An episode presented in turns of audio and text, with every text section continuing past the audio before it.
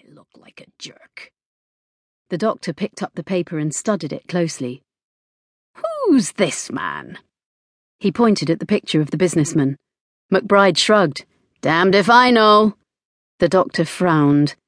I'm sure that I know the face, if I could just remember from where.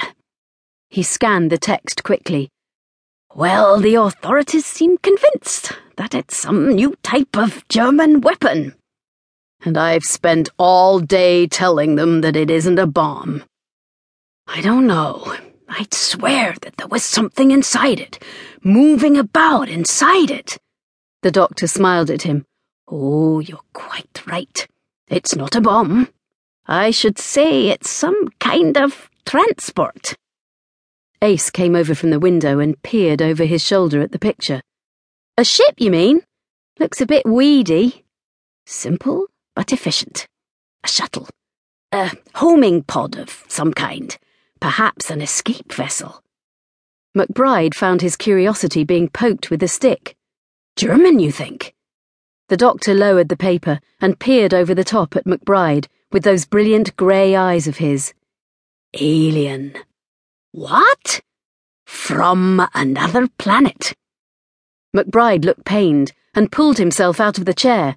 Are you crazy? Get out of here! He crossed to one of the filing cabinets, opened it, and began to leaf through a selection of clean shirts. The doctor placed the paper on the desk and leaned back in the chair, staring out of the window. And of course, it's an empty vessel.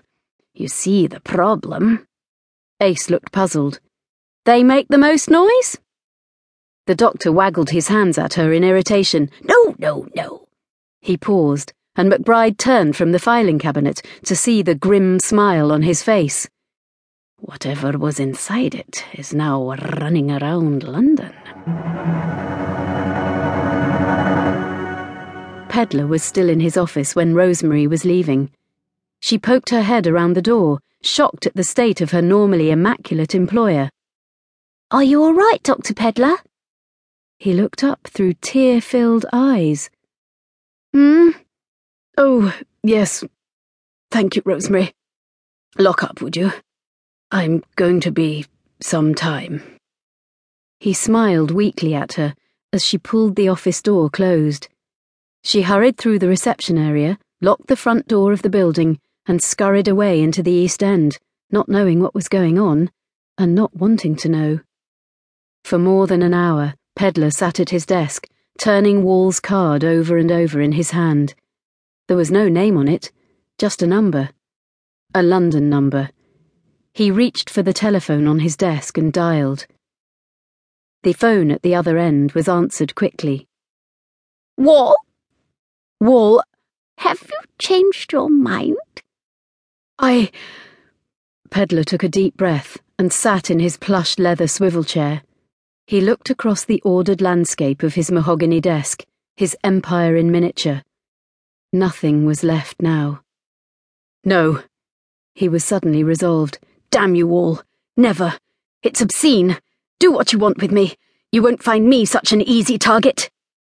No. There was a click, and the line went dead.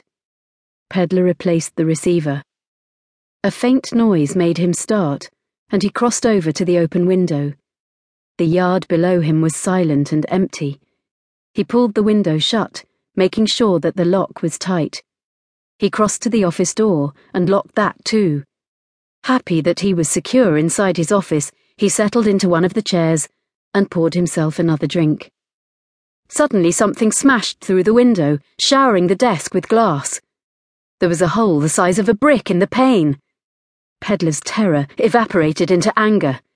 Was petty vandalism all that Wall and his heavies could threaten him with? Slamming his drink down onto the desk, he crossed to the window.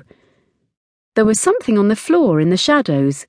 He reached for it, puzzled. His puzzlement turned back to pure terror as he realized what it was.